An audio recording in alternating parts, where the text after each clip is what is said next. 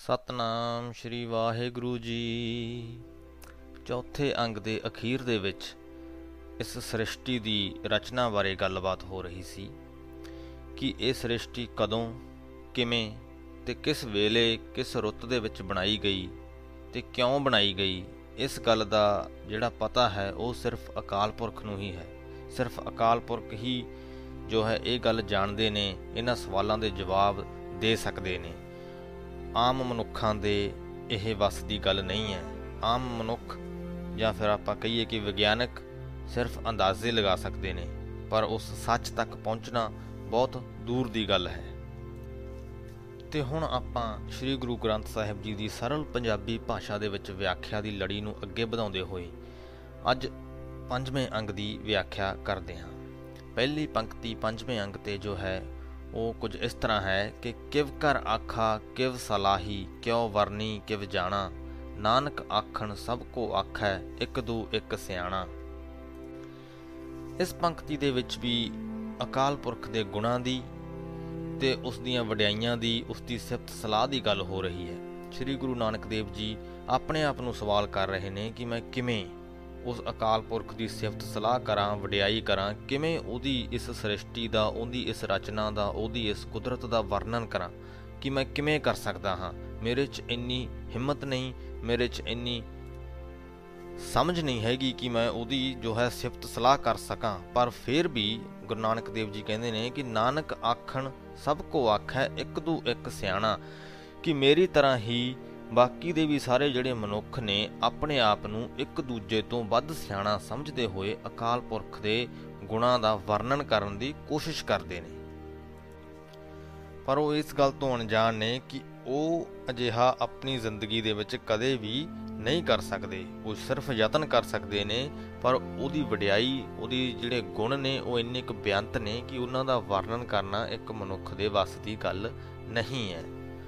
ਵੱਡਾ ਸਾਹਿਬ ਵੱਡੀ ਨਾਈ ਕੀਤਾ ਜਾਕਾ ਹੋਵੇ, ਨਾਨਕ ਜੀ ਕੋ ਆਪੇ ਜਾਣੈ, ਅੱਗੇ ਗਿਆ ਨਾ ਸੋ ਹੈ ਕਿ ਉਹ ਜੋ ਅਕਾਲ ਪੁਰਖ ਹੈ, ਉਹ ਬਹੁਤ ਹੀ ਵਿਸ਼ਾਲ ਹੈ ਤੇ ਉਹਦੀ ਵਡਿਆਈ ਵੀ ਉਨੀ ਹੀ ਬੇਅੰਤ ਵਿਸ਼ਾਲ ਹੈ।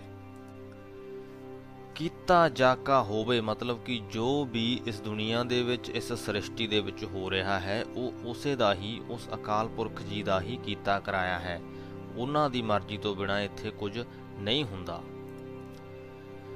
ਤੇ ਜੇ ਕੋਈ ਮਨੁੱਖ ਇਸ ਗੱਲ ਨੂੰ ਜਾਣਨ ਲਈ ਕਿ ਉਹ ਇਹ ਪਤਾ ਕਰ ਸਕੇ ਕਿ ਇਹ ਸੰਸਾਰ, ਇਹ ਸ੍ਰਿਸ਼ਟੀ ਕਦੋਂ ਬਣੀ, ਇਸ ਗੱਲ ਨੂੰ ਦਿਮਾਗ ਦੇ ਵਿੱਚ ਰੱਖ ਕੇ ਉਸ ਪਰਮਾਤਮਾ ਦੀ ਭਗਤੀ ਕਰਦਾ ਹੈ, ਤਾਂ ਉਹਦੀ ਜੋ ਉਹ ਭਗਤੀ ਹੈ, ਉਹਦਾ ਜੋ ਨਾਮ ਸਿਮਰਨ ਹੈ, ਉਹ ਸਫਲ ਨਹੀਂ ਹੁੰਦਾ। ਸਫਲ ਹੋਣ ਤੋਂ ਭਾਵ ਕਿ ਉਹਦਾ, ਉਹਨੂੰ ਉਹ ਗਿਆਨ ਪ੍ਰਾਪਤ ਨਹੀਂ ਹੁੰਦਾ, ਉਹਨੂੰ ਉਹ ਸੰਤੁਸ਼ਟੀ, ਉਹ ਖੁਸ਼ੀ ਜਿਹੜੀ ਹੈ ਨਹੀਂ ਮਿਲਦੀ, ਜੇ ਉਹਦਾ ਮਕਸਦ ਹੈ ਉਸ ਅਕਾਲ ਪੁਰਖ ਦੇ ਅੰਤ ਤੱਕ ਪਹੁੰਚਣਾ।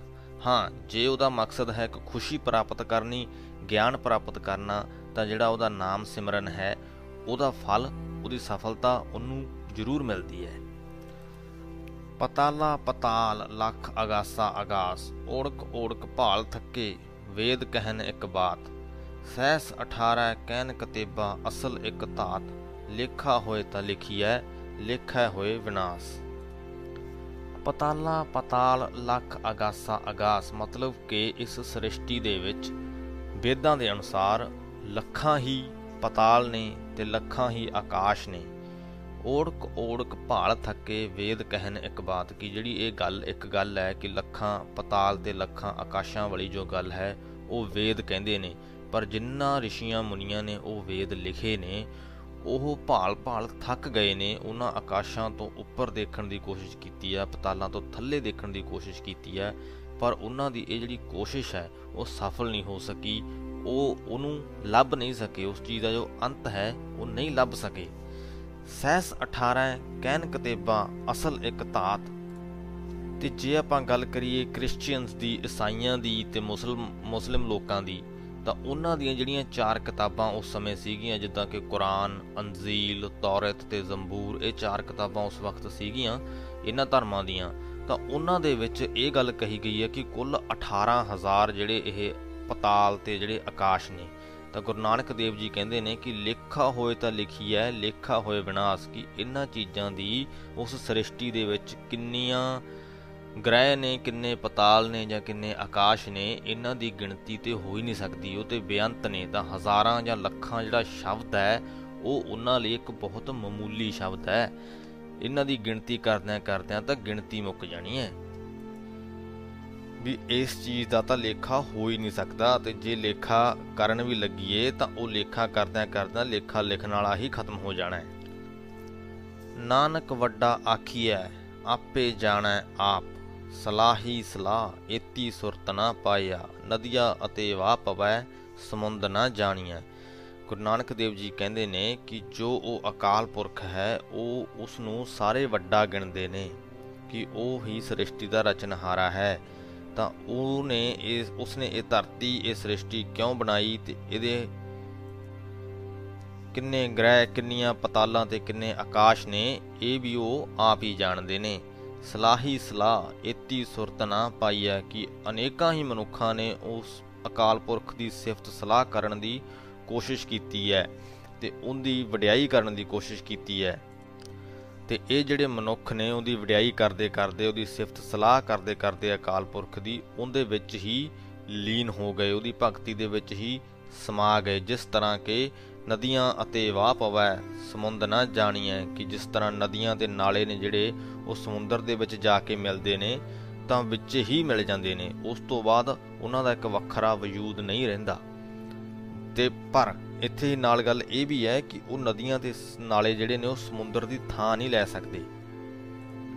ਸਮੁੰਦਰ ਦੇ ਵਿੱਚ ਮਿਲ ਤਾਂ ਸਕਦੇ ਆ ਪਰ ਉਹਦੀ ਥਾਂ ਨਹੀਂ ਲੈ ਸਕਦੇ। ਤਾਂ ਇਸੇ ਤਰ੍ਹਾਂ ਇੱਕ ਜੋ ਇਨਸਾਨ ਹੈ, ਜੋ ਮਨੁੱਖ ਹੈ, ਉਹ ਉਸ ਪਰਮਾਤਮਾ ਦਾ ਨਾਮ ਸਿਮਰਨ ਕਰਕੇ ਉਹਦੇ ਵਿੱਚ ਲੀਨ ਤਾਂ ਹੋ ਸਕਦਾ ਹੈ, ਪਰ ਉਹਦੀ ਥਾਂ ਨਹੀਂ ਲੈ ਸਕਦਾ ਤੇ ਉਹਦਾ ਅੰਤ ਨਹੀਂ ਪਾ ਸਕਦਾ। ਸਮੁੰਦ ਸਾ ਸੁਲਤਾਨ ਗਿਰਹਾ, ਸੇਤੀ ਮਾਲ ਧਨ, ਕੀੜੀ ਤੁਲ ਨਾ ਹੋਵਨੀ, ਜੇ ਤਿਸ ਮਨੋ ਨਾ ਵਿਸਰ ਹੈ। ਕਿ ਸਮੁੰਦਰਾਂ ਦੇ ਜਿਹੜੇ ਪਾਤਸ਼ਾਹ ਨੇ, ਜਿਹੜੇ ਸਮੁੰਦਰਾਂ ਦੇ ਸੁਲਤਾਨ ਨੇ, ਇੱਥੇ ਇੰਜ ਜਾਪਦਾ ਹੈ ਕਿ ਗੁਰੂ ਨਾਨਕ ਦੇਵ ਜੀ ਉਸ ਸਮੇਂ ਦੇ ਰਾਜਿਆਂ ਮਹਾਰਾਜਿਆਂ ਦੀ ਗੱਲ ਕਰਦੇ ਜਾਪਦੇ ਹਨ ਕਿ ਜੋ ਉਹਨਾਂ ਕੋਲੇ ਬੇਅੰਤ ਹੀ ਧਨ ਹੈ, ਪਹਾੜਾਂ ਦੇ ਪਹਾੜ ਕਹਿ ਲੋ ਜਾਂ ਖਜ਼ਾਨੇ ਭਰੇ ਹੋਏ ਨੇ ਉਸ ਧਨ ਦੇ, ਤੇ ਉੱਥੇ ਹੀ ਇੱਕ ਅਜਿਹਾ ਮਨੁੱਖ ਹੈ ਜਿਸ ਦੇ ਕੋਲੇ ਕੀ ਨਾਮ ਸਿਮਰਨ ਹੈ ਜਿਸ ਨੇ ਗੁਰੂ ਦਾ ਗਿਆਨ ਪ੍ਰਾਪਤ ਕੀਤਾ ਹੋਇਆ ਹੈ, ਤਾਂ ਉਸ ਗੁਰੂ ਦਾ ਗਿਆਨ ਪ੍ਰਾਪਤ ਕੀਤੇ ਹੋਏ ਮਨੁੱਖ ਅੱਗੇ ਉਹ ਧਨ ਖਜ਼ਾਨੇ, ਉਹ ਰਾਜੇ ਮਹਾਰਾਜੇ ਇੱਕ ਕੀੜੀ ਦੇ ਬਰਾਬਰ ਹਨ। ਪਰ ਇੱਥੇ ਇੱਕ ਸ਼ਰਤ ਵੀ ਹੈ ਕਿ ਉਹ ਉਸ ਵਕਤ ਤੱਕ ਹੀ ਕੀੜੀ ਦੇ ਬਰਾਬਰ ਹਨ, ਜਦੋਂ ਤੱਕ ਕਿ ਉਸ ਅਕਾਲ ਪੁਰਖ ਦਾ ਨਾਮ, ਉਸ ਨਾਮ ਸਿਮਰਨ ਕਰਨ ਵਾਲੇ ਬੰਦੇ ਦੇ ਮਨ ਵਿੱਚੋਂ ਨਹੀਂ ਵਿਸਰਦਾ। ਤੇ ਜੇ ਉਹ ਨਾਮ ਉਹਦੇ ਮਨ ਵਿੱਚੋਂ ਵਿਸਰ ਗਿਆ, ਤਾਂ ਉਹਨੂੰ ਫਿਰ ਉਹੀ ਧਨ ਖਜ਼ਾਨੇ ਵੱਡੇ ਲੱਗਣੇ ਸ਼ੁਰੂ ਹੋ ਜਾਣਗੇ। ਉਹੀ ਉਹਨਾਂ ਨੂੰ, ਉਹਦੇ ਅੰਦਰ ਉਹੀ ਲਾਲਚ, ਉਹੀ ਮੋਹ ਮਾਇਆ ਜਿਹੜੀ ਹੈ, ਉਹ ਪੈਦਾ ਹੋ ਜਾਏਗੀ। ਤੇ ਜੋ ਸਬਰ ਸੰਤੋਖ ਹੈ, ਉਹ ਖਤਮ ਹੋ ਜਾਏਗਾ। ਅੰਤ ਨਾ ਸਿਫਤੀ ਕਹਿਣ ਨਾ ਅੰਤ ਅੰਤ ਨਾ ਕਰਨਾ ਦੇਣ ਨਾ ਅੰਤ। ਅੰਤ ਨਾ ਵੇਖਣ, ਸੁਣਨ ਨਾ ਅੰਤ ਅੰਤ ਨਾ ਜਾਪੈ ਕਿਆ ਮਨਮੰਤ। ਇਸ ਪੰਕਤੀ ਦੇ ਵਿੱਚ ਫਿਰ ਤੋਂ ਅਕਾਲ ਪੁਰਖ ਦੇ ਗੁਣਾਂ ਦੀ ਤੇ ਉਸ ਦੀਆਂ ਵਡਿਆਈਆਂ ਦੀ ਗੱਲਬਾਤ ਹੋ ਰਹੀ ਹੈ ਕਿ ਉਹਦੀ ਜੋ ਸਿਫਤ ਸਲਾਹ ਹੈ, ਉਹਦਾ ਅੰਤ ਨਹੀਂ ਪਾਇਆ ਜਾ ਸਕਦਾ, ਉਸ ਦੇ ਗੁਣਾਂ ਨੂੰ ਗਿਣਿਆ ਨਹੀਂ ਜਾ ਸਕਦਾ, ਉਸ ਦੀਆਂ ਦਾਤਾਂ ਨੂੰ ਨਹੀਂ ਗਿਣਿਆ ਜਾ ਸਕਦਾ, ਉਸ ਦੇ ਮਨ ਅੰਦਰ ਕੀ ਚੱਲ ਰਿਹਾ ਹੈ? ਉਹ ਸਮਝਿਆ ਨਹੀਂ ਜਾ ਸਕਦਾ। ਮਨੁੱਖ ਅੰਦਾਜ਼ੇ ਤਾਂ ਲੱਖ ਲਾ ਸਕਦਾ ਹੈ, ਪਰ ਜੋ ਅਸਲ ਗੱਲਬਾਤ ਹੈ, ਉਹਦਾ ਪਤਾ ਨਹੀਂ, ਉਹਦਾ ਭੇਤ ਨਹੀਂ ਪਾ ਸਕਦਾ ਕਿ ਉਸ ਪਰਮਾਤਮਾ ਦੇ ਉਸ ਅਕਾਲ ਪੁਰਖ ਦੇ ਜੋ ਅਗਲੀ ਪਲੈਨਿੰਗ ਹੈ, ਉਹ ਕੀ ਹੈ। ਕਿ ਅੱਗੇ ਉਹ ਕੀ ਸਲਾਹ ਕਰ ਰਹੇ ਨੇ ਇਸ ਸ੍ਰਿਸ਼ਟੀ ਲਈ, ਕੀ ਉਹਨਾਂ ਨੇ ਬਣਾਉਣਾ ਹੈ, ਕੀ ਉਹਨਾਂ ਨੇ ਢਾਉਣਾ ਹੈ। ਇਸ ਗੱਲ ਦਾ ਜਿਹੜਾ ਹੈ, ਉਹ ਆਪ ਹੀ ਜਾਣਦੇ ਨੇ। ਅੰਤ ਨਾ ਜਾਪੈ ਕਿਆ ਮਨਮੰਤ ਕਿ ਉਹਨਾਂ ਦੇ ਮਨ ਦੀ ਗੱਲ ਸਮਝਣਾ ਵੀ ਇੱਕ ਬੇਅੰਤ ਜੀ ਗੱਲ ਹੈ ਕਿ ਉਹਨੂੰ ਆਪਾਂ ਨਹੀਂ ਸਮਝ ਸਕਦੇ। ਅੰਤ ਨ ਜਾਪੈ ਕੀਤਾ ਆਕਾਰ, ਅੰਤ ਨ ਜਾਪੈ ਪਾਰਾਵਾਰ, ਅੰਤ ਕਾਰਨ ਕੀਤੇ ਵਿਲ ਲਾਹੇ ਤਾਕੇ ਅੰਤ ਨ ਪਾਏ ਜਾਹੇ। ਇਹੋ ਅੰਤ ਨ ਜਾਣੈ ਕੋਈ, ਬਹੁਤਾ ਕਈਐ ਬਹੁਤਾ ਹੋਈ।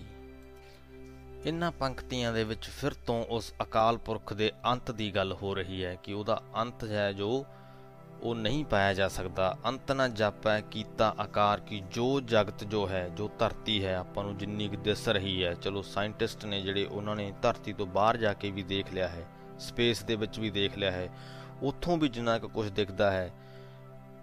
ਪਰ ਜੋ ਇਸ, ਇਹ ਜੋ ਸ੍ਰਿਸ਼ਟੀ ਹੈ, ਉਹਦਾ ਜੋ ਉਰਲਾ ਤੇ ਪਰਲਾ ਬੰਨਾ ਹੈ ਕਿਉਂਕਿ ਕਿਤੇ ਨਾ ਕਿਤੇ ਤਾਂ ਇਸ ਚੀਜ਼ ਦਾ ਅੰਤ ਹੋਏਗਾ।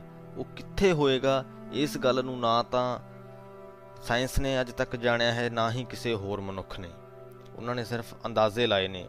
ਉਹਨਾਂ ਨੇ ਥੋੜਾ ਜਿਹਾ ਹਿੱਸਾ ਜੋ ਹੈ, ਟਟੋਲ ਲਿਆ ਹੈ। ਪਰ ਜਿਹੜੇ ਐਂਡ ਨੇ, ਉਹਨਾਂ ਤੱਕ ਹਜੇ ਵੀ ਉਹ ਨਹੀਂ ਪਹੁੰਚ ਸਕੇ। ਅੰਤ ਕਾਰਨ ਕੀਤੇ ਵਿਲ ਲਾਹੇ, ਤਾਂ ਕਿ ਅੰਤ ਨਾ ਪਾਏ ਜਾਹੇ ਕਿ ਅਨੇਕਾਂ ਹੀ ਜਿਹੜੇ ਮਨੁੱਖ ਨੇ, ਅਨੇਕਾਂ ਹੀ ਆਪਾਂ ਹੁਣ ਵੀ ਦੇਖਦੇ ਆ ਜਿਹੜੇ ਸਾਇੰਸਦਾਨ ਨੇ ਉਹ ਲੱਗੇ ਹੋਏ ਨੇ, ਬਹੁਤੇ ਸਾਲਾਂ ਤੋਂ, ਅਨੇਕਾਂ ਹੀ ਸਾਲਾਂ ਤੋਂ ਲੱਗੇ ਹੋਏ ਨੇ ਇਸ ਸ੍ਰਿਸ਼ਟੀ ਦੇ ਬਾਰੇ ਜਾਣਨ ਲਈ। ਥੋੜੀ ਥੋੜੀ ਤਰੱਕੀ ਉਹ ਕਰਦੇ ਜਾ ਰਹੇ ਨੇ, ਪਰ ਜਿੰਨੇ ਉਹ ਅੱਗੇ ਪਹੁੰਚਦੇ ਨੇ, ਉਹਨਾਂ ਹੀ ਹੋਰ ਅੱਗੇ ਪਹੁੰਚਣ ਲਈ ਜੋ ਹੈ, ਰਾਹ ਖੁੱਲ ਜਾਂਦਾ ਹੈ।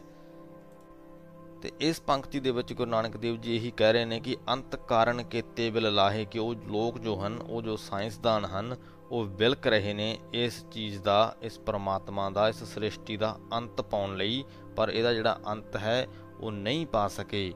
ਇਹੋ ਅੰਤ ਨਾ ਜਾਣਾ ਕੋਈ ਕਿ ਇਹਦਾ ਜੋ ਅੰਤ ਹੈ, ਉਹ ਕੋਈ ਨਹੀਂ ਜਾਣਦਾ। ਬਹੁਤਾ ਕਹੀਏ ਬਹੁਤਾ ਹੋਏ ਕਿ ਜਿੰਨਾ ਆਪਾਂ ਵੱਡਾ ਕਹੀ ਜਾਵਾਂਗੇ, ਉਹ ਉਨਾ ਹੀ ਵੱਡਾ ਹੋਰ ਹੋਈ ਜਾਵੇਗਾ। ਜੋ ਕੁਝ ਅਸੀਂ ਨਵਾਂ ਲੱਭੀ ਜਾਵਾਂਗੇ ਉਨਾ ਹੀ ਕੁਝ ਇਸ ਦੁਨੀਆ ਦੇ ਵਿੱਚ ਲੱਭਣ ਨੂੰ ਹੋਰ ਬਚਦਾ ਰਹੇਗਾ। ਵੱਡਾ ਸਾਹਿਬ ਉੱਚਾ ਥਾਓ, ਉੱਚੇ ਉੱਪਰ ਉੱਚਾ ਨਾਓ ਏਵੜ ਉੱਚਾ ਹੋਵੇ ਕੋਈ ਤਿਸ ਉੱਚੇ ਕੋ ਜਾਣਾ ਸੋਏ। ਇਨ੍ਹਾਂ ਪੰਕਤੀਆਂ ਦੇ ਅਰਥ ਵੀ ਕਾਫੀ ਸਪਸ਼ਟ ਜੇ ਨੇ ਕਿ ਉਹ ਜੋ ਅਕਾਲ ਪੁਰਖ ਹੈ, ਉਹ ਬਹੁਤ ਉੱਚਾ ਹੈ ਤੇ ਉਹਦਾ ਜਿਹੜਾ ਟਿਕਾਣਾ ਹੈ, ਉਹ ਵੀ ਬਹੁਤ ਉੱਚੀ ਥਾਂ ਤੇ ਹੈ। ਉਹਦਾ ਉਨਾ ਹੀ ਉੱਚਾ ਨਾਮ ਹੈ ਤੇ ਜੇ ਉਹਨੂੰ ਕਿਸੇ ਨੇ ਸਮਝਣਾ ਹੈ, ਜੇ ਉਹਦਾ ਅੰਤ ਕਿਸੇ ਇਨਸਾਨ ਨੇ ਜਾਂ ਕਿਸੇ ਨੇ ਵੀ ਕਿਸੇ ਹੋਰ ਸ਼ਕਤੀ ਨੇ ਪਾਉਣਾ ਹੈ, ਤਾਂ ਉਸ ਸ਼ਕਤੀ ਨੂੰ ਵੀ ਉਹਦੇ ਜਿੰਨਾ ਹੀ ਉੱਚਾ ਤੇ ਉਹਦੇ ਜਿੰਨਾ ਹੀ ਵੱਡਾ ਹੋਣਾ ਪਵੇਗਾ, ਤਾਂ ਸ਼ਾਇਦ ਉਹ ਉਸ ਅਕਾਲ ਪੁਰਖ ਦਾ ਅੰਤ ਪਾ ਸਕੇ। ਸਾਡੇ ਵਰਗੇ ਮਾਮੂਲੀ ਜੇ ਮਨੁੱਖਾਂ ਲਈ ਇਹ ਚੀਜ਼ ਅਸੰਭਵ ਹੈ।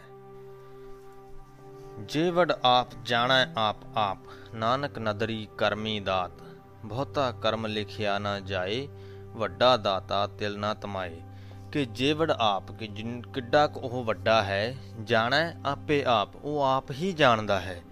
ਨਾਨਕ ਨਦਰੀ ਕਰਮੀ ਦਾਤ ਕਿ ਜੋ ਵੀ ਸਾਨੂੰ ਬਖਸ਼ਿਸ਼ਾਂ ਮਿਲੀਆਂ ਨੇ, ਸਾਡੀ ਜ਼ਿੰਦਗੀ ਦੇ ਵਿੱਚ ਜੋ ਕੁਝ ਵੀ ਹੈ, ਉਹ ਉਸ ਹੀ ਪ੍ਰਮਾਤਮਾ ਦੀ ਦੇ ਦੇਨ ਹੈ, ਉਹਦੀ ਹੀ ਦਾਤ ਹੈ। ਬਹੁਤਾ ਕਰਮ ਲਿਖਿਆ ਨਾ ਜਾਏ ਕਿ ਜੇ ਇਹ ਜਿਹੜੀਆਂ ਦਾਤਾਂ ਨੇ, ਇਹ ਜਿਹੜੀਆਂ ਬਖਸ਼ਿਸ਼ਾਂ ਨੇ, ਇਹ ਇੰਨੀਆਂ ਕੁ ਜ਼ਿਆਦਾ ਨੇ ਕਿ ਆਪਾਂ ਇਹਨਾਂ ਨੂੰ ਲਿਖ ਨਹੀਂ ਸਕਦੇ। ਵੱਡਾ ਦਾਤਾ, ਤਿਲ ਨਾ ਤਮਾਏ।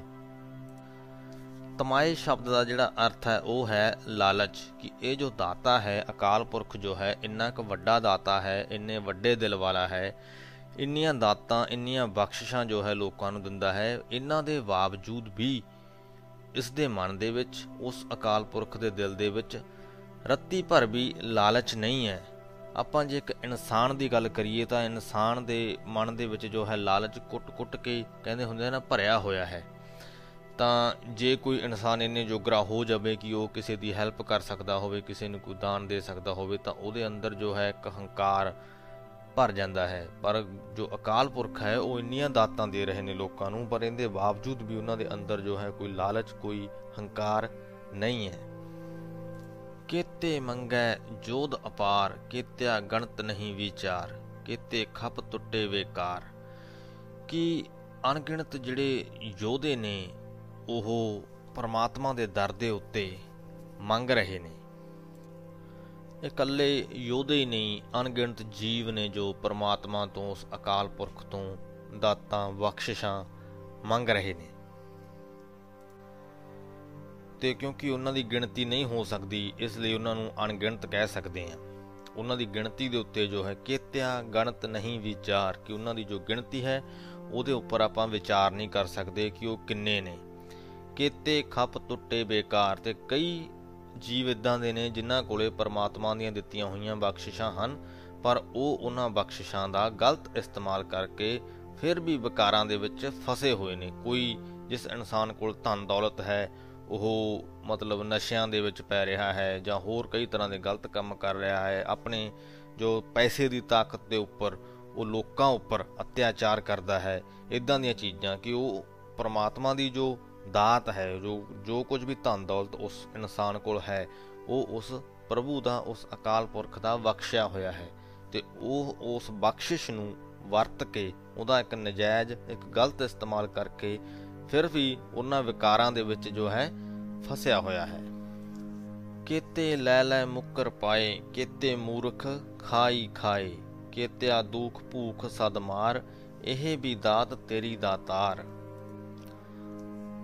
ਇਨ੍ਹਾਂ ਪੰਕਤੀਆਂ ਨੂੰ ਜ਼ਿੰਦਗੀ ਦੇ ਨਾਲ ਜੋੜ ਕੇ ਵੇਖਿਆ ਜਾ ਸਕਦਾ ਹੈ ਕਿ ਕਈ ਮਨੁੱਖ ਐਸੇ ਨੇ ਜਿਹੜੇ ਕਿ ਪਰਮਾਤਮਾ ਤੋਂ ਉਹਦੀਆਂ ਬਖਸ਼ੀਆਂ ਹੋਈਆਂ ਦਾਤਾਂ ਲੈ ਕੇ ਮੁੱਕਰ ਜਾਂਦੇ ਨੇ ਕਿ ਜਦੋਂ ਉਹ ਮੁਸੀਬਤ ਦੇ ਵਿੱਚ ਹੁੰਦੇ ਨੇ ਤਾਂ ਅਰਦਾਸਾਂ ਕਰਦੇ ਨੇ ਕਿ ਸਾਨੂੰ ਇਸ ਮੁਸੀਬਤ ਦੇ ਵਿੱਚੋਂ ਕੱਢ ਦੇ ਪਰਮਾਤਮਾ। ਪਰ ਜਦੋਂ ਉਸ ਮੁਸੀਬਤ ਦੇ ਵਿੱਚੋਂ ਨਿਕਲ ਜਾਂਦੇ ਨੇ ਤਾਂ ਉਸ ਚੀਜ਼ ਦਾ ਜਿਹੜਾ ਸਾਰਾ ਕ੍ਰੈਡਿਟ ਹੈ, ਉਹ ਆਪਣੇ ਆਪ ਨੂੰ ਦੇ ਲੈਂਦੇ ਨੇ ਕਿ ਮੈਂ ਇਹ ਕੀਤਾ ਤਾਂ ਮੈਂ ਇਸ ਮੁਸੀਬਤ ਦੇ ਵਿੱਚੋਂ ਨਿਕਲਿਆ। ਤੇ ਉਸ ਅਕਾਲ ਪੁਰਖ ਨੂੰ ਜੋ ਹੈ ਉਹ ਭੁੱਲ ਜਾਂਦੇ ਨੇ। ਕਿਤੇ ਮੂਰਖ ਖਾਈ ਖਾਏ ਤੇ ਕਈ ਅਜਿਹੇ ਮਨੁੱਖ ਨੇ ਜੋ ਕਿ ਉਹਦਾ ਸ਼ੁਕਰਾਨਾ ਕਰਨਾ ਜਾਣਦੇ ਨਹੀਂ। ਉਹ ਸਿਰਫ ਉਹਦੀਆਂ ਦਿੱਤੀਆਂ ਹੋਈਆਂ ਬਖਸ਼ਿਸ਼ਾਂ, ਦਾਤਾਂ ਲੈ ਲੈ ਕੇ ਖਾ ਰਹੇ ਨੇ, ਪਰ ਉਹਨਾਂ ਨੂੰ ਉਸ ਪਰਮਾਤਮਾ ਦਾ ਸ਼ੁਕਰਾਨਾ ਕਰਨਾ ਯਾਦ ਨਹੀਂ ਹੈ। ਕਿਤਿਆ ਦੁੱਖ ਭੂਖ ਸਦ ਮਾਰ ਤੇ ਉਥੇ ਹੀ ਦੂਸਰੀ ਤਰਫ ਅਜਿਹੇ ਲੋਕ ਵੀ ਨੇ ਜਿਹੜੇ ਕਿ ਭੁੱਖੇ ਮਰ ਰਹੇ ਨੇ, ਜਿਨ੍ਹਾਂ ਦੇ ਉੱਤੇ ਅਤਿਆਚਾਰ ਵੀ ਹੋ ਰਹੇ ਨੇ, ਜੋ ਕਲੇਸ਼ਾਂ ਦੇ ਵਿੱਚ ਪਏ ਹੋਏ ਨੇ। ਇਹ ਵੀ ਦਾਤ ਤੇਰੀ ਦਾਤਾਰ, ਕਿ ਜੋ ਉਹ ਕੁਝ ਵੀ ਹੈ, ਉਹ ਵੀ ਉਸ ਦਾਤੇ ਦਾ ਹੀ ਬਖਸ਼ਿਆ ਹੋਇਆ ਹੈ। ਇਹ ਨਹੀਂ ਹੈ ਕਿ ਉਹ ਸਿਰਫ ਚੰਗੀਆਂ ਚੀਜ਼ਾਂ ਹੀ ਦਿੰਦਾ ਹੈ। ਉਹ ਸਜ਼ਾਵਾਂ ਵੀ ਦੇ ਸਕਦਾ ਹੈ। ਉਹ ਮਾੜੀਆਂ ਚੀਜ਼ਾਂ ਵੀ ਦਿੰਦਾ ਹੈ। ਪਰ ਜੇ ਉਹ ਲੋਕ ਅੱਜ ਉਸ ਮੁਸੀਬਤ ਦੇ ਵਿੱਚ ਹਨ, ਤਾਂ ਉਹਨਾਂ ਦੇ ਅੰਦਰ ਉਸ ਪਰਮਾਤਮਾ ਦੀ ਰਜ਼ਾ ਦੇ ਵਿੱਚ ਚੱਲਣ ਦਾ ਜੋ ਹੈ ਇੱਕ ਜਜ਼ਬਾ ਪੈਦਾ ਹੁੰਦਾ ਹੈ। ਇੱਕ ਸੋਚ ਜੋ ਹੈ ਉਹਨਾਂ ਦੀ, ਉਹ ਸੁਧਰਦੀ ਹੈ। ਜੇ ਆਪਾਂ ਬਿਲਕੁਲ ਸੌਖੇ ਸ਼ਬਦਾਂ ਦੇ ਵਿੱਚ ਕਹੀਏ ਤਾਂ ਕਿ ਉਹ ਲੋਕ ਨੇ ਜਿਹੜੇ ਉਹ ਔਕਾਤ ਦੇ ਵਿੱਚ ਰਹਿੰਦੇ ਨੇ, ਜਦੋਂ ਤੱਕ ਮਨੁੱਖ ਕਿਸੇ ਨਾ ਕਿਸੇ ਮੁਸੀਬਤ ਦੇ ਵਿੱਚ ਹੈ, ਕਿਸੇ ਨਾ ਕਿਸੇ ਗੱਲ ਦਾ ਤਾਬੇਦਾਰ ਹੈ, ਉਦੋਂ ਤੱਕ ਉਹ ਸ਼ੁਕਰਾਨੇ 'ਚ ਰਹਿੰਦਾ ਹੈ। ਪਰ ਜਦੋਂ ਹੀ ਉਹ ਮੁਸੀਬਤ ਦੇ ਵਿੱਚੋਂ ਬਾਹਰ ਹੋਇਆ, ਤਾਂ ਉਹ ਰੱਬ ਨੂੰ ਭੁੱਲ ਜਾਂਦਾ ਹੈ। ਬੰਦ ਖਲਾਸੀ ਭਾਣਾ ਹੋਏ, ਹੋਰ ਆਖ ਨਾ ਸਕੈ ਕੋਈ, ਜੇ ਕੋ ਖਾਇਕ ਆਖਣ ਪਾਏ ਉਹ ਜਾਣੈ ਜੇਤਿਆ ਮੋਏ ਖਾਏ। ਬੰਦ ਖਲਾਸੀ ਭਾਣਾ ਹੋਏ ਜੋ ਪੰਕਤੀ ਹੈ, ਇਹਦਾ ਅਰਥ ਹੈ ਕਿ ਜੇ ਕੋਈ ਇਨਸਾਨ ਮਾਇਆ ਦੇ ਤੇ ਮੋਹ ਦੇ ਬੰਧਨ ਤੋਂ ਛੁਟਕਾਰਾ ਪਾਉਣਾ ਚਾਹੁੰਦਾ ਹੈ, ਤਾਂ ਉਹਦਾ ਇੱਕੋ ਇੱਕ ਤਰੀਕਾ ਹੈ, ਪ੍ਰਮਾਤਮਾ ਦੀ ਅਕਾਲ ਪੁਰਖ ਦੀ ਰਜ਼ਾ ਦੇ ਵਿੱਚ ਤੁਰਨਾ ਤੇ ਉਹਦੀ ਰਜ਼ਾ ਨੂੰ ਮੰਨਣਾ, ਉਹਦੇ ਹੁਕਮ ਨੂੰ ਮੰਨਣਾ। ਹੋਰ ਆਖ ਨਾ ਸਕੈ ਕੋਈ, ਤੇ ਉਹ ਜੋ ਹੁਕਮ ਹੈ, ਉਹ ਜੋ ਰਜ਼ਾ ਦੇ ਵਿੱਚ ਤੁਰਨਾ ਹੈ, ਉਹ ਪ੍ਰਮਾਤਮਾ ਖੁਦ ਸਿਖਾਉਂਦਾ ਹੈ। ਕੋਈ ਹੋਰ ਮਨੁੱਖ ਇਹ ਗੱਲ ਕਿਸੇ ਦੂਸਰੇ ਮਨੁੱਖ ਨੂੰ ਨਹੀਂ ਸੁਣਾ ਸਿਖਾ ਸਕਦਾ। ਫਿਰ ਭਾਵੇਂ ਮਨੁੱਖ ਜੋ ਹੈ, ਉਹ ਲੱਖ ਯਤਨ ਕਰ ਲਵੇ, ਕਿ ਉਹ ਮਾਇਆ ਦੇ ਜੋ ਬੰਧਨ ਹੈ, ਉਹਦੇ ਤੋਂ ਛੁੱਟਣਾ ਚਾਹੁੰਦਾ ਹੈ, ਕਿਉਂਕਿ ਮਨੁੱਖ ਦੇ ਮਨ ਅੰਦਰ ਜੋ ਲਾਲਚ ਹੈ, ਬਹੁਤ ਡੂੰਘਾਈ ਤੱਕ ਵਸਿਆ ਹੋਇਆ ਹੈ। ਇਹ ਜੋ ਚੀਜ਼ਾਂ ਨੇ, ਜੋ ਕਾਮ, ਕ੍ਰੋਧ, ਲੋਭ, ਮੋਹ, ਹੰਕਾਰ ਇਹ ਮੋਹ ਮਾਇਆ ਜੋ ਹੈ, ਮਨੁੱਖ ਦੇ ਮਨ ਅੰਦਰ ਬਹੁਤ ਡੂੰਗੀ ਵਸੀ ਹੋਈ ਹੈ ਤੇ ਇਹਨੂੰ ਉਸ ਡੂੰਘਾਈ ਦੇ ਵਿੱਚੋਂ ਖਤਮ ਕਰਨ ਦਾ ਇੱਕੋ ਇੱਕ ਤਰੀਕਾ ਪਰਮਾਤਮਾ ਦੀ ਰਜ਼ਾ ਦੇ ਵਿੱਚ ਤੁਰਨਾ ਹੈ। ਤਾਂ ਅਗਲੀ ਪੰਕਤੀ ਜੋ ਕਹਿੰਦੇ ਨੇ ਕਿ ਜੇ ਕੋ ਖਾਇਕ ਆਖਣ ਪਾਏ, ਉਹ ਜਾਣੈ ਜੇਤੀਆ ਮੋਹ ਖਾਏ ਕਿ ਜੇ ਕੋਈ ਮੂਰਖ ਮਨੁੱਖ ਆਪਾਂ ਨੂੰ ਕੋਈ ਤਰੀਕਾ ਦੱਸਣ ਦੀ ਕੋਸ਼ਿਸ਼ ਵੀ ਕਰਦਾ ਹੈ ਕਿ ਤੂੰ ਇਸ ਤਰ੍ਹਾਂ ਕਰੇਂਗਾ ਤਾਂ ਮੋਹ ਮਾਇਆ ਦੇ ਜਿਹੜੇ ਚੱਕਰ ਹੈ, ਉਹਦੇ ਵਿੱਚੋਂ ਛੁੱਟ ਜਾਏਗਾ। ਕਿ ਤੂੰ ਇਹ ਇਹ ਉਪਾਅ ਕਰ ਲਾ ਤਾਂ ਤੇਰੇ, ਤੂੰ ਜੋ ਹੈ, ਇਸ ਵਿਕਾਰਾਂ ਦੇ ਵਿੱਚੋਂ, ਇਹਨਾਂ ਵਿਕਾਰਾਂ ਦੇ ਵਿੱਚੋਂ, ਇਹ ਮੋਹ ਮਾਇਆ ਦੇ ਜਾਲ ਚੋਂ ਨਿਕਲ ਜਾਏਗਾ, ਤਾਂ ਉਹ ਮਨੁੱਖ ਜੋ ਹੈ, ਉਹ ਜਾਣੈ ਜੇਤੀਆ ਮੋਹੇ ਖਾਏ ਕਿ ਉਸ ਪਰਮਾਤਮਾ ਤੋਂ ਆਪਣੇ ਮੂੰਹ ਤੇ ਕਿੰਨੀਆਂ ਚੋਟਾਂ ਖਾਂਦਾ ਹੈ, ਇਹ ਉਹੀ ਮਨੁੱਖ, ਉਹੀ ਮੂਰਖ ਮਨੁੱਖ ਜਾਣਦਾ ਹੈ। ਤਾਂ ਸਿੱਟਾ ਇਸ ਗੱਲ ਦਾ ਇਹੀ ਨਿਕਲਦਾ ਹੈ ਕਿ ਦੁਨਿਆਵੀ ਢੰਗ ਤਰੀਕੇ ਵਰਤ ਕੇ ਅਸੀਂ ਇਸ ਮੋਹ ਮਾਇਆ ਦੇ ਜਿਹੜੇ ਚੱਕਰ ਹੈ, ਇਹਦਾ ਜੋ ਜਾਲ ਹੈ, ਇਹਦੇ ਵਿੱਚੋਂ ਨਹੀਂ ਨਿਕਲ ਸਕਦੇ ਤੇ ਜੇ ਇਸ ਮੋਹ ਮਾਇਆ ਦੇ ਜਾਲ ਚੋਂ ਨਿਕਲਣਾ ਹੈ, ਤਾਂ ਇੱਕੋ ਇੱਕ ਰਾਹ ਹੈ, ਪਰਮਾਤਮਾ ਦੀ ਰਜ਼ਾ ਦੇ ਵਿੱਚ ਤੁਰਨਾ। ਆਪੇ ਜਾਣੈ ਆਪੇ ਦੇ, ਆਖੈ ਸੇ ਭੀ ਕੇਈ ਕੇ, ਜਿਸਨੂੰ ਬਖਸ਼ੇ ਸਿਫਤ ਸਲਾਹ, ਨਾਨਕ ਪਾਤਸ਼ਾਹੀ ਪਾਤਸ਼ਾਹ। ਕਿ ਜੋ ਅਕਾਲ ਪੁਰਖ ਹੈ, ਉਹ ਲੋਕਾਂ ਦੀਆਂ ਲੋੜਾਂ ਨੂੰ, ਮਨੁੱਖਤਾ ਦੀਆਂ ਜੀਵਾਂ ਦੀਆਂ ਲੋੜਾਂ ਨੂੰ ਆਪ ਹੀ ਜਾਣਦਾ ਹੈ ਤੇ ਉਹਨਾਂ ਦੀਆਂ ਲੋੜਾਂ ਮੁਤਾਬਕ ਉਹਨਾਂ ਨੂੰ ਬਣਦਾ ਤਣਦਾ ਜੋ ਪਦਾਰਥ ਹੈ, ਉਹ ਆਪ ਹੀ ਦਿੰਦਾ ਹੈ। ਕਈ ਮਨੁੱਖ ਇਹ ਗੱਲ ਕਹਿੰਦੇ ਨੇ, ਕਈ ਮਨੁੱਖ ਇਸ ਗੱਲ ਨੂੰ ਮੰਨਦੇ ਨੇ, ਜਿਸ ਨੂੰ ਬਖਸ਼ੇ ਸਿਫਤ ਸਲਾਹ, ਨਾਨਕ ਪਾਤਸ਼ਾਹੀ ਪਾਤਸ਼ਾਹ, ਕਿ ਜਿਸ ਇਨਸਾਨ ਨੂੰ, ਜਿਸ ਮਨੁੱਖ ਨੂੰ ਜਾਂ ਜਿਸ ਜੀਵ ਨੂੰ ਇਹ ਅਕਾਲ ਪੁਰਖ ਜੋ ਹੈ ਆਪਣੀ ਸਿਫਤ ਸਲਾਹ ਬਖਸ਼ਦਾ ਹੈ, ਆਪਣਾ ਗਿਆਨ ਬਖਸ਼ ਦਿੰਦਾ ਹੈ, ਉਹ ਇਨਸਾਨ ਪਾਤਸ਼ਾਹਾਂ ਦਾ ਪਾਤਸ਼ਾਹ ਬਣ ਜਾਂਦਾ ਹੈ।